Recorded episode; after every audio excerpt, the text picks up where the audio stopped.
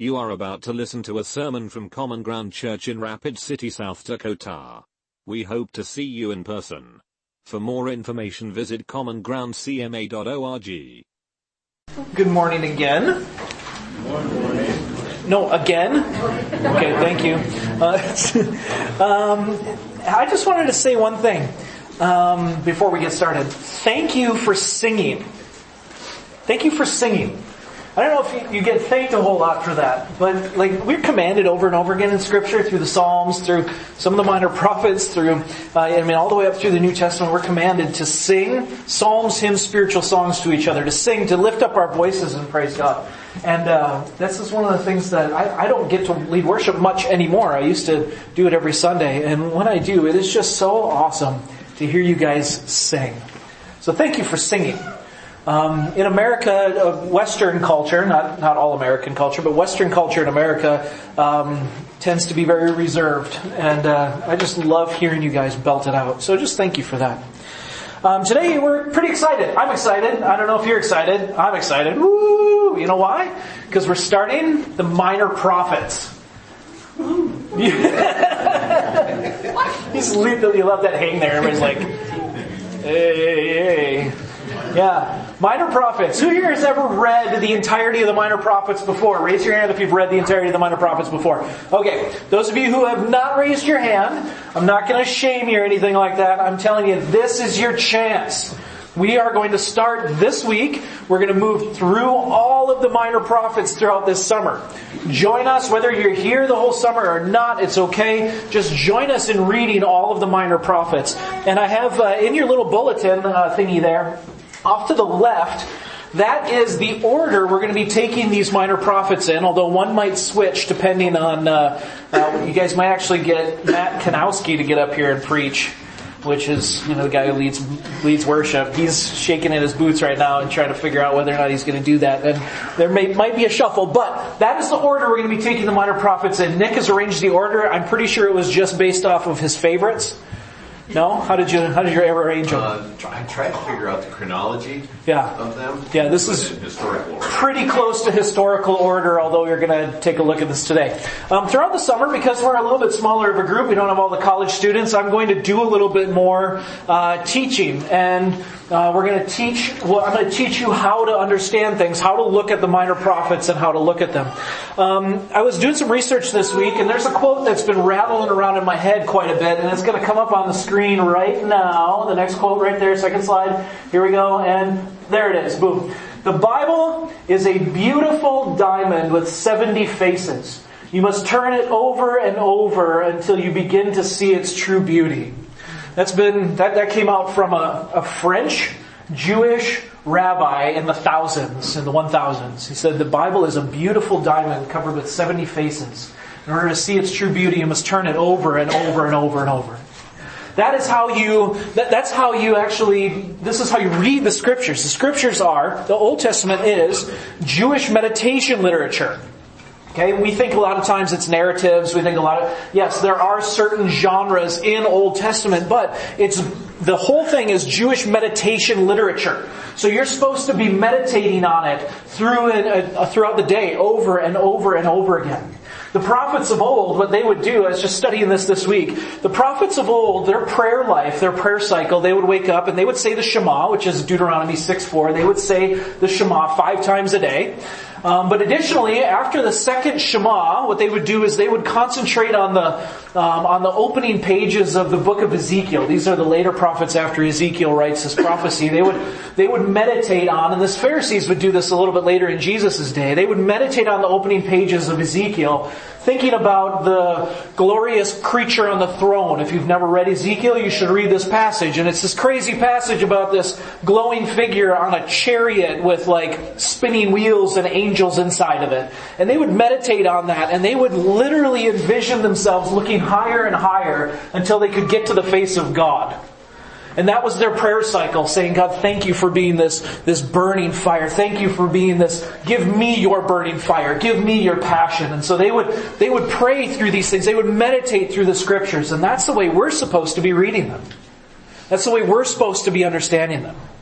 So today, what I'm going to do in way of introduction, then we're going to jump into the book of Jonah, is I'm going to give you a few tools really quickly. So as you embark on this journey of reading through the books of the minor prophets, you can have these tools with you in order to actually understand some things in them.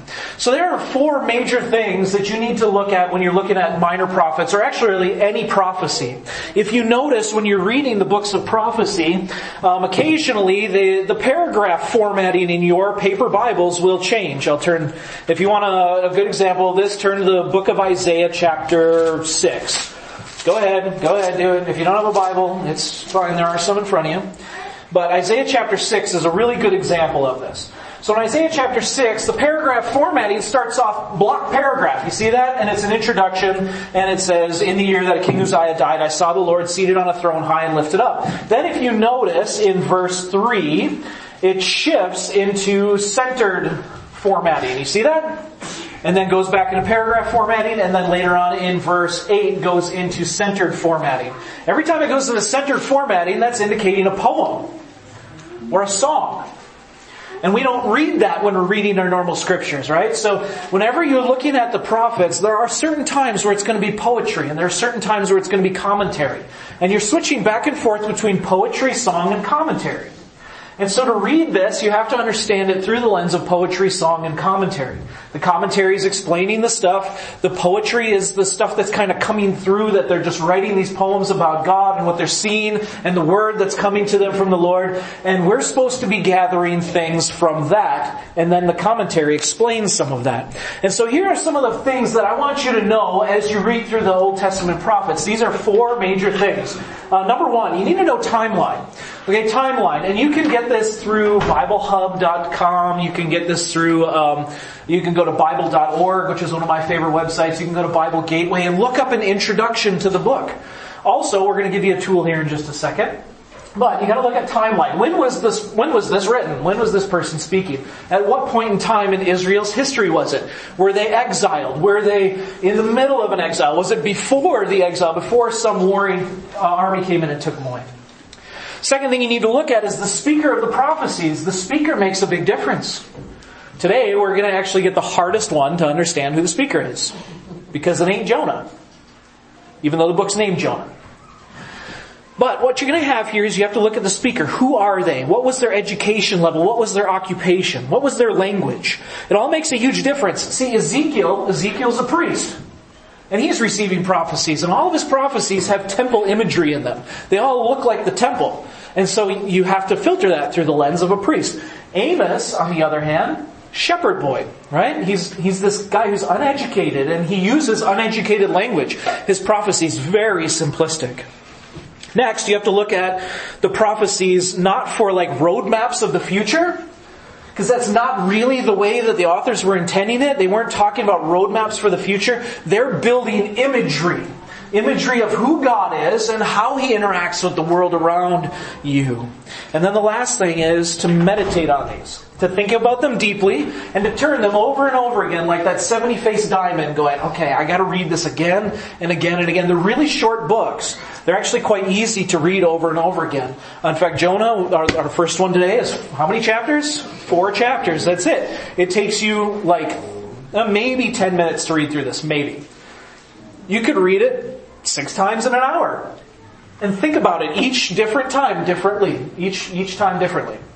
Unfortunately, with Jonah, we've had quite a bit of, um, we're just going to call it vegifying um, to this particular book. It's been often kid oriented. Jonah appears in every, every, every, every, every, every children's Bible. Every one. Yet they leave out lots of other things that are sometimes more like I've never seen in a children's Bible Mount Sinai. Where God actually like there's this wedding ceremony between Israel and God. Like there's this beautiful thing that happens. I've never seen that in a children's Bible, apart from the Action Bible, which is really cool, and the Brick Bible, which is also cool, but PG-13, so please be careful on that one. Don't just buy it for your kids like we did. I mean, you can, but it's, it's pretty great, yeah. Yeah, viewer discretion is advised. Yeah. All right. So with those tools, I want you to be able to go to the scriptures and learn about what is going on in the Old Testament prophets. But on this uh, during these mornings, during these sessions where we're going to study these prophets together, uh, what we're going to do is we're going to introduce them by way of a video. Okay, and so uh, before before we click this, Jamie, I want you to fire up the uh, sound here. But there is um, there's I've, I've talked about this a lot that you can jump in right now to the Read Scripture app, and you can read. It gets you on a plan to read through Scripture in a year, and the Read Scripture app is integrated with some wonderful Bible teaching videos. And each one of the Old Testament prophets has their own video. We're going to steal those videos and play them each and every Sunday. The first one is going to come up in just a second. It is nine minutes long. So just so you know, it's nine minutes long. I'm just going to give you a full overview of all of the book of Jonah, and then I'm going to jump in, capitalize on a couple things, and we'll go on our merry way. So are you guys ready for the video? Got your popcorn? Nope, there's still donuts. So, all right, here we go. Video. The book of Jonah a subversive story about a rebellious prophet who hates God for loving his enemies. Jonah is unique among the prophets of the Old Testament because they're typically collections of God's words spoken through the prophet. But this book doesn't actually focus on the words of the prophet, rather it's a story about a prophet a really mean and nasty prophet. Jonah appears only one other time in the Old Testament. It's during the reign of Jeroboam II, one of Israel's worst kings. And Jonah prophesied in his favor, promising that he would win a battle and regain all this territory on Israel's northern border. Now, it's important to know that the prophet Amos also confronted Jeroboam, and through him God specifically reversed Jonah's prophecy, promising that Jeroboam would lose all of those same territories because he was so horrible. So before the story of Jonah even begins, we are suspicious of Jonah's character. The book of Jonah has a beautiful design with all this literary pairing and symmetry. So you have chapters 1 and 3 telling the story of Jonah's encounter with non-Israelites. First with some sailors and then with Jonah's hated enemies, the Ninevites. And each part offers a comic contrast between Jonah's selfishness and the pagans' humility and repentance. Chapters 2 and 4 contain prayers of Jonah. One is a prayer of repentance, kind of, and the other is a prayer in which Jonah chews out God for being too nice. Now, this careful design of the book is matched by a really unique style of narration. The story is full of all of these stereotyped characters who, ironically, do the exact opposite of what you think they would do. So you have the prophet, the man of God, who rebels and hates his own God. You have the sailors who are supposed to be really immoral, but actually they have soft, repentant hearts and turn to God in humility. You have the king of the most powerful, murderous empire on the planet, and he humbles himself before God because of Jonah's five word sermon, and even the king's cows repent. This kind of story fits what today we would call satire. These are stories about well-known figures who are placed in extreme circumstances, and they use humor and irony to critique their stupidity and character flaws. Let's just dive in and we'll see how all the pieces work together. The story opens as God addresses Jonah and commissions him to go preach against evil and injustice in Nineveh, the capital city of the Assyrian Empire, Israel's bitter enemy. But instead of going east to Nineveh, Jonah goes in the opposite direction, finding a ship going as far west as you can go to Tarshish.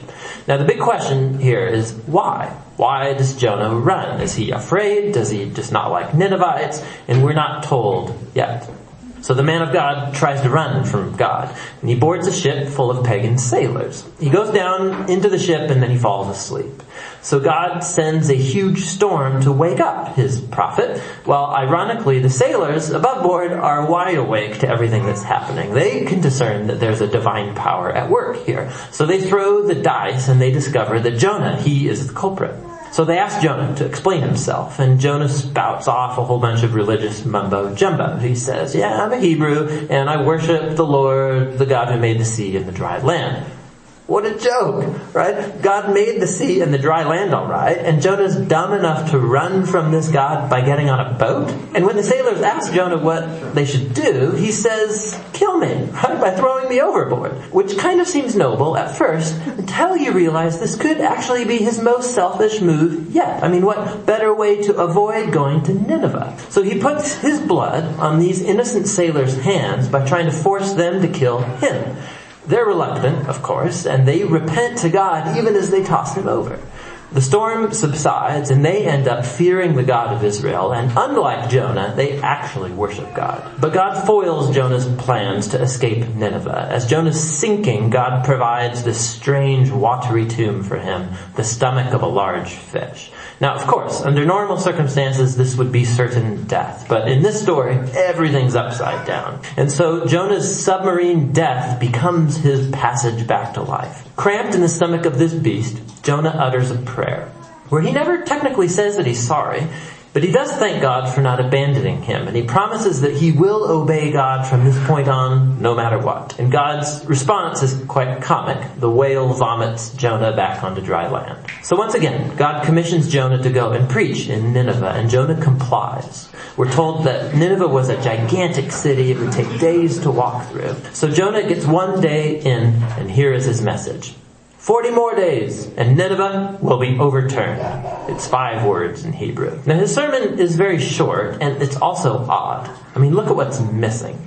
There's no mention of what the Ninevites have done wrong or of what they should do to respond. There's no mention of who might overturn them and most noticeable, there's no mention of God. What's going on here? Has Jonah intentionally given the bare minimum of information? It's like he's trying to sabotage his own message or ensure the Ninevites' destruction. There's just no effort on Jonah's part here. Whatever his motives are, the plan doesn't work. Because no sooner does he utter this five word sermon that the king of Nineveh, the entire city, including all its cows, repent in sorrow and ashes. So for the second time, these evil pagans show themselves to be more responsive than God's own prophet. So God forgives the Ninevites and he doesn't bring destruction on the city. Now, here's the brilliant part of the story. The last word of Jonah's short sermon, overturned, means just that, turned over. And it can refer to a city being overthrown or destroyed, like Sodom and Gomorrah, but it can also be used of something being transformed, like turned over and changed into its opposite. And so, comically, Jonah's words actually came true, but not in the way that he intended. Nineveh does get turned over as Jonah's enemies repent and find God's mercy. The final chapter brings all the pieces together. Jonah, he's fuming mad, and he utters his second prayer. He first tells God why he ran away back in chapter 1. It was not because he was afraid. Rather, it was because he knew that God was so merciful. And this is great. Jonah actually quotes God's own description of himself from the book of Exodus, and he throws it back in God's face as an insult. He says he knew that God is compassionate and that he would find some way to forgive these horrible Ninevites. You can just hear the disgust in Jonah's voice. Jonah then cuts off the conversation and he prays that God would kill him on the spot. He'd rather die than live with the God who forgives his enemies. Fortunate for Jonah, God doesn't comply and simply asks if Jonah's anger is even justified. Jonah ignores the question and he goes outside the city to camp on a nearby hill, waiting to see what might happen. You know, the Ninevites might repent of their repentance and get roasted after all. What happens next is very odd. God provides this viney plant to shade Jonah from the sun, and that makes him quite happy. But then God sends a tiny worm to eat up the plant, and so Jonah loses his shade. And there, in the heat of the sun, Jonah asks again that God kill him. So God again asks Jonah if his anger is justified, and Jonah barks back, absolutely just let me die. And those are Jonah's last words in the story. God's final words are what concludes the book. He says that this whole vine incident was an attempt to get through to Jonah, right? Jonah got all concerned and emotional over this vine, which he only enjoyed for a day. And God asked Jonah, you know, aren't humans a bit more valuable than vines? I mean, isn't it okay if God might feel the same kind of emotion and concern for the city of Nineveh that's full of thousands of people who have lost their way and also their cows? And that's how the book ends, with God asking Jonah for permission to show mercy to his enemies. And what is Jonah's answer? The story doesn't say. Because that's not the point. The point is that the book is trying to mess with you. And God's questions here are actually addressed to you, the reader. Are you okay with the fact that God loves your enemy? And so this book holds a mirror up to the one who reads it. In Jonah, we see the worst parts of our own character magnified, which should generate humility and gratitude that God would love his enemies and put up with the Jonah in all of us.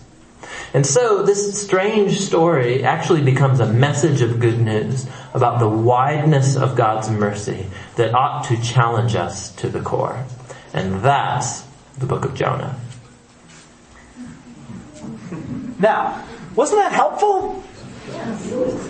Now, there, there's so much in there, actually. I mean, if you think about it, think about how we have, how we have treated, think about how we have treated in our Western culture the book of Jonah. Just think about it. Think about the Veggie Tales version. Think about your children's Bible version. What's the point of all of those things? The point is the, the fish. Actually, oftentimes it is. The, the, the point is often, well, God sent this miraculous fish to save Jonah. No, no, the whole, the whole point is God getting at Jonah. This is a, a wild, a wild different view, wild different take on Jonah. And it is very accurate. If you start reading, if you read it through this lens now, you're gonna go, oh my goodness, everything makes total sense. The, the fact that the cows repent and roll around in ash after the king like puts ash on his head and sackcloth on and all that type of stuff. Like, it's just ridiculous and ludicrous imagery that's trying to get at a wonderful point. A wonderful point that God is after you. And He's after you in such a way that He is going to do, He's going to do incredible things. He's going to involve you in the incredible things that are being done. And it's going to lay open your heart. It's going to lay bare your soul.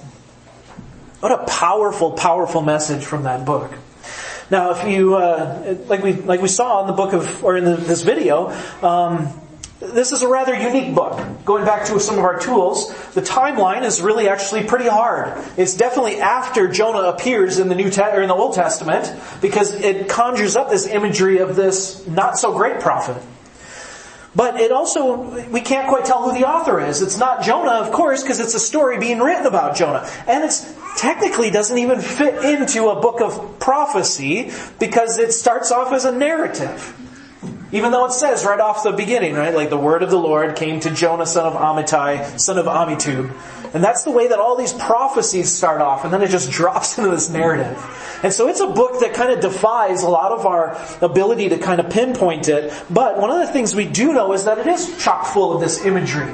It is chock full of some of the emotional stuff that's going on. And as you meditate on it, you look at it in different lenses and different lights, you turn that diamond over and over again, you begin to see the beauty that's in it. And what I'm going to do today is I'm going to show you something that I tend to focus on a little bit as I read this. This isn't mine. I didn't come up with this. This is, I mean, I'm, as we're studying, as you're turning things over, as you're listening to people talk about things, this is just something that somebody turned my, my view onto and then you can't not see it. And so I'm going to show you this. And it's a, it's a theme that runs throughout the book of Jonah that has to do with height. Yes, height. Not that Jonah's, you know, a short guy, that would be Zacchaeus or whatever, right? It's not about how tall he is, but it's about position, positional themes. And this happens in the Old Testament all the time. So open to Jonah, book, uh, book of Jonah, chapter 1, um, if you haven't already, or open up your app and scroll to it, or download the Read Scripture app, and use the Read Scripture app to find Jonah right now, and then you can get on your reading plan. Uh, by the way, just to give credit to this, these guys uh, that do these videos are from a website called The Bible Project, and if you want to get on The Bible Project and and just soak all of their resources up, it's gonna it's some interesting stuff and wonderful wonderful stuff.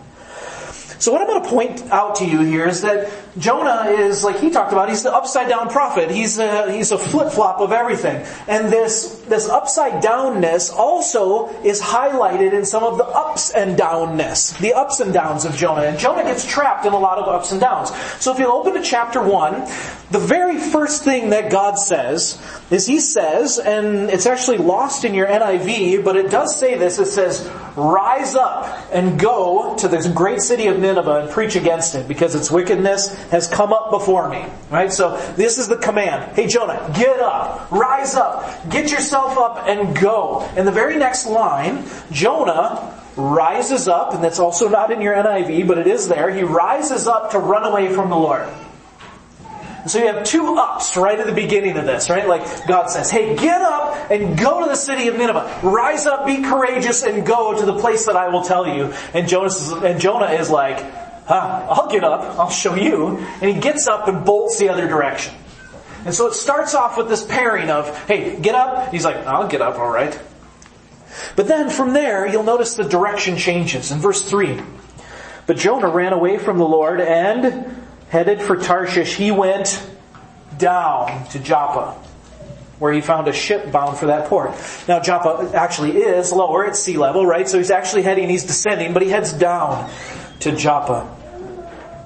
And after paying the fare, he went aboard and sailed for Tarshish to free from the Lord. Then the Lord sent a great wind uh, on the sea, and such a violent storm arose that the ship threatened to break up. All the sailors were afraid, and each cried out to his own God, and they threw the cargo into the sea to lighten the ship. But Jonah had gone where? Below deck. He had gone down even further, where he did what? Laid down and fell into a deep sleep. You see? All of the imagery, it's all going down, he goes down, he goes down, and he goes down fell into a deep sleep. And the captain goes to him, wakes him up, and, and you, you just heard this part of the story. But eventually the men, Jonah had, they have this discussion in the belly of the ship, and next thing you know, Jonah's thrown into the sea, and where is he going? Down.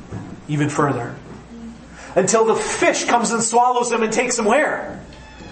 even down further, right? And then down at the bottom of all this, this is chapter one, down at the bottom of all this, at the end of chapter one, it says, but the Lord provided a great fish to swallow Jonah. And Jonah was, and is actually supposed to say deep inside the fish for three days and three nights. And he's down further and further and further.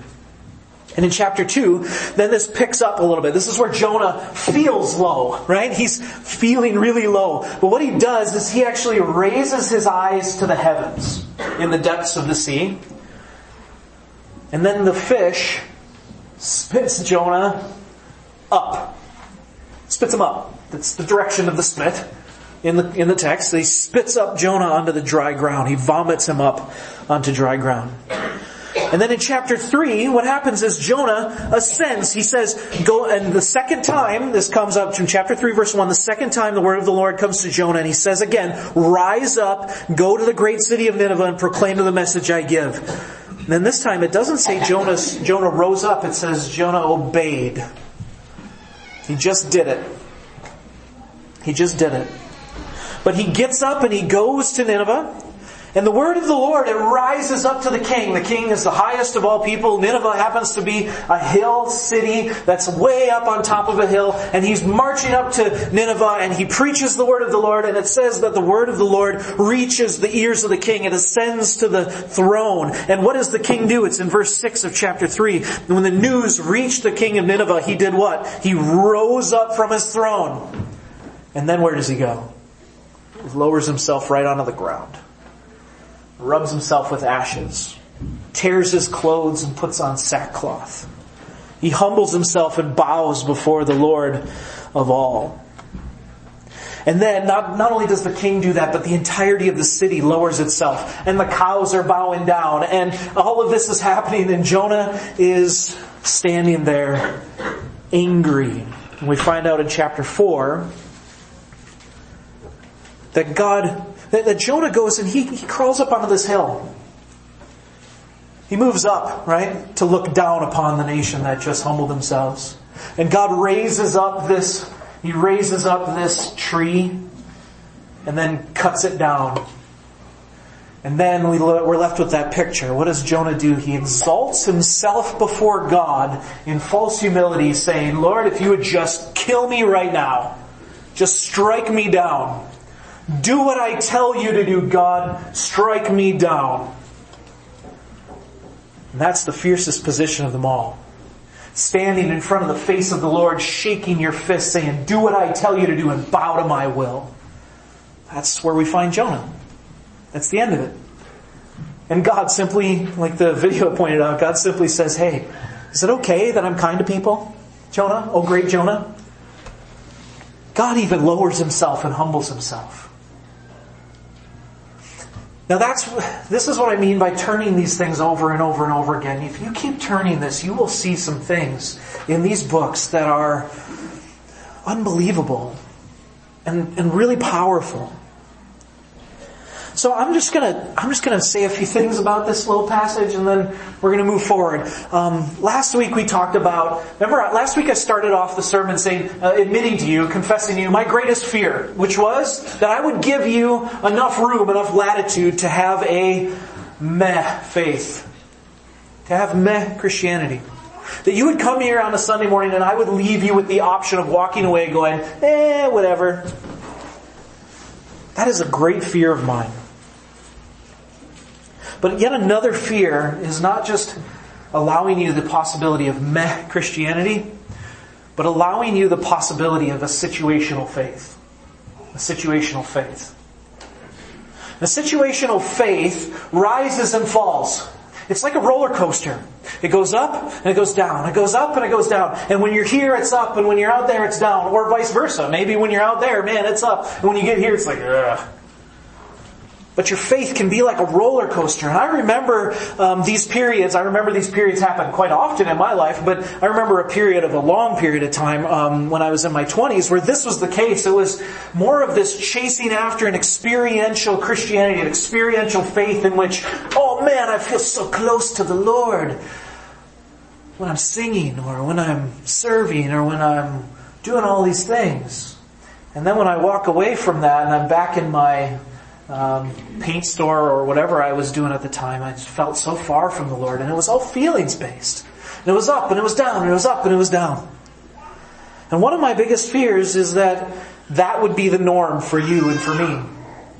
Our job, our, our goal is not to have a roller coaster faith, but it's to have a highway faith, right? Like nice and flat, nice bendy curves until, unless you're in Mandan. There's that weird curve in Mandan, North Dakota, in case you're ever driving. It's like straight for like 17 hours. And then there's this one curve and you're like, whoa, I'm gonna go off the road. Don't know what I'm talking about, huh? It's there. I live in Mandan. Yeah, it's there. I got pulled over in Mandan four or five times. I know it's there.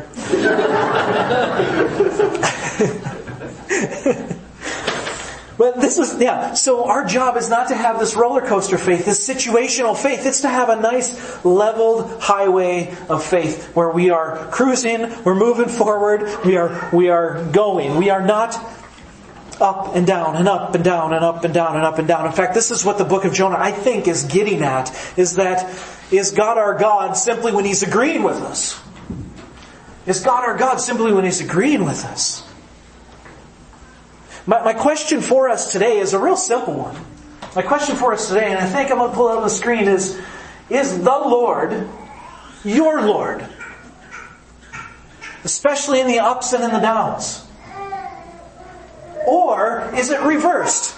Because I think that in, an, in, a, uh, in a roller coaster faith, that's what's the struggle, is it's reversed, where actually I'm God, and God's job is to agree with me. And when He's not agreeing with me, therefore I must have done something wrong, so I am at a low.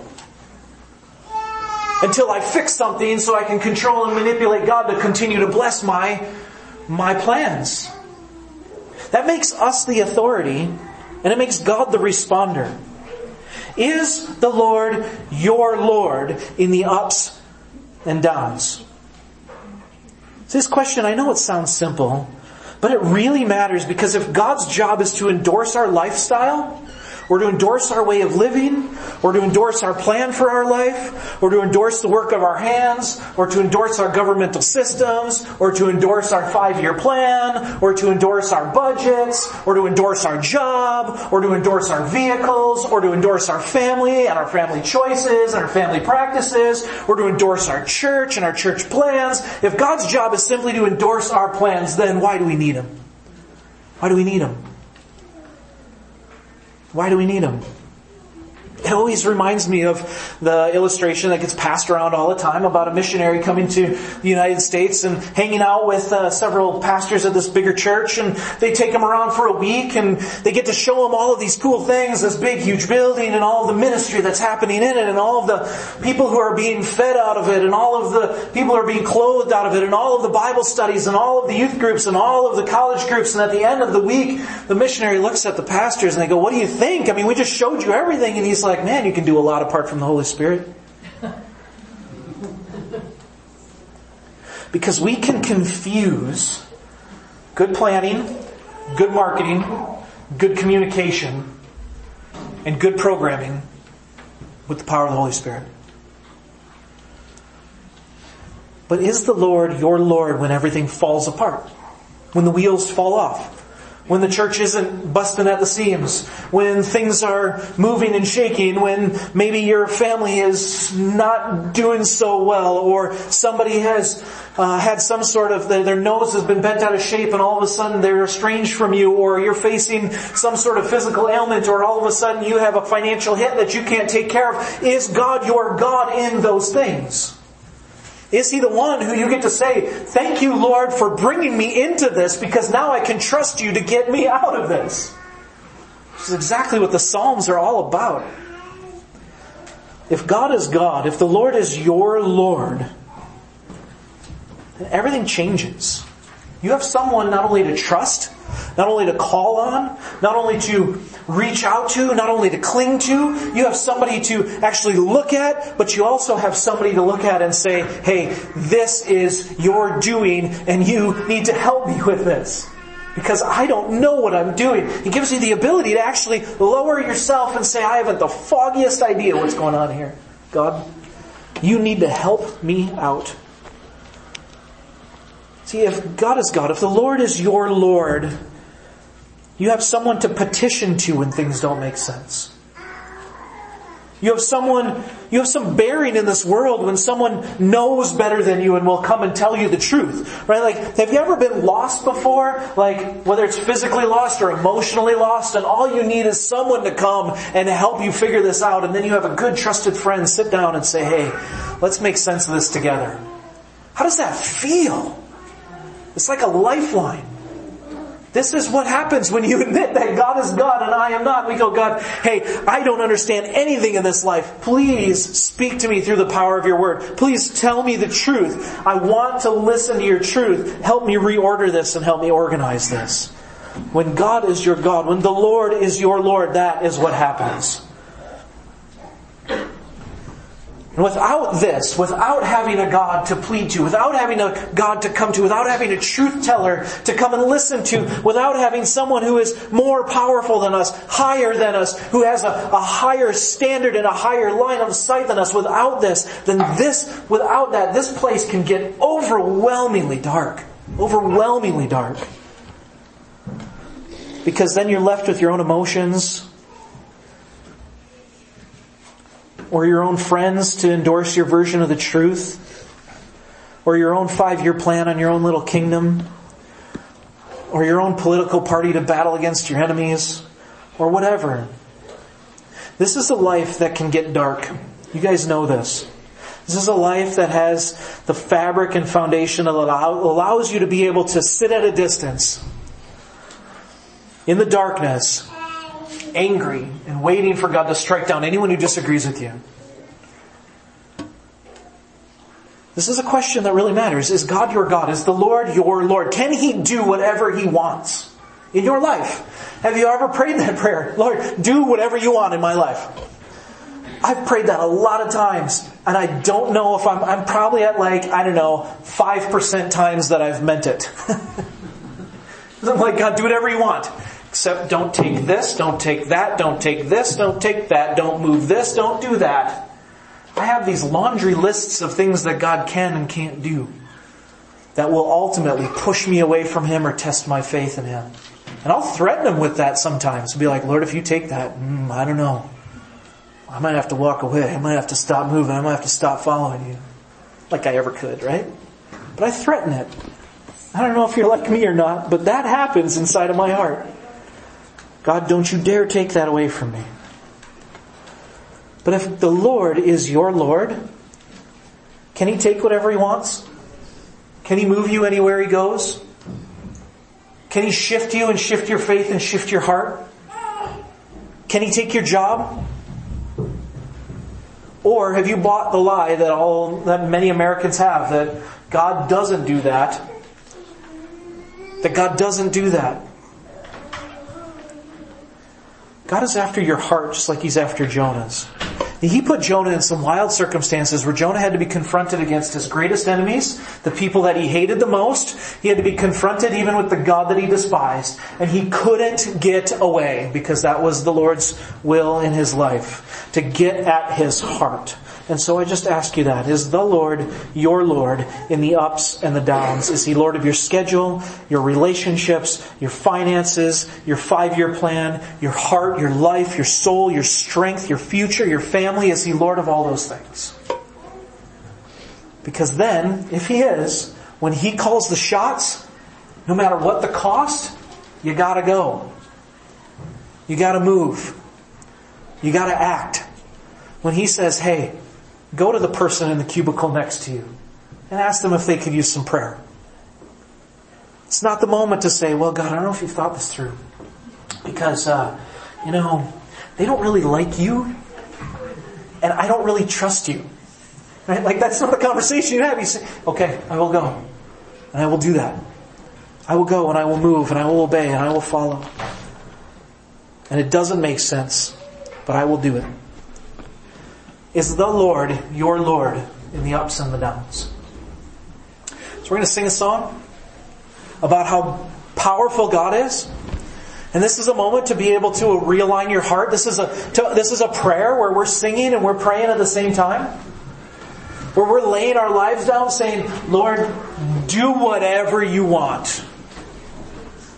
And mean it.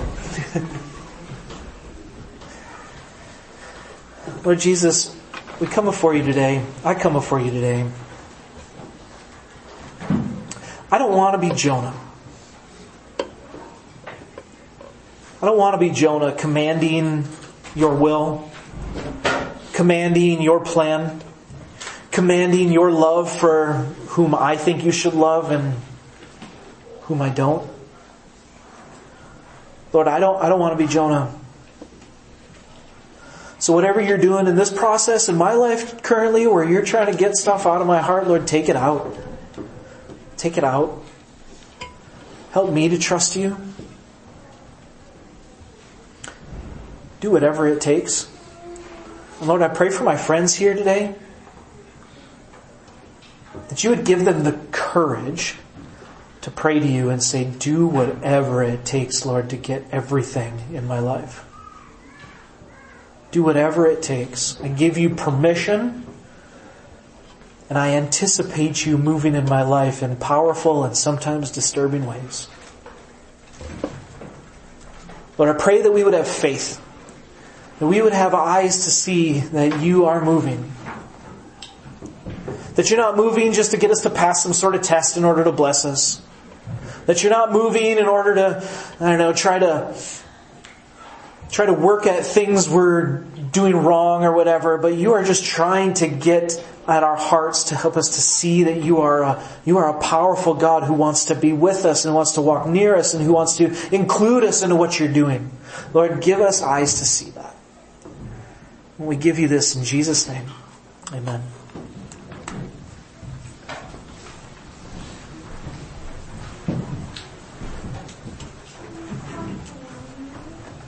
Thank you for listening. We hope you have been blessed. Please join us again at Common Ground Church.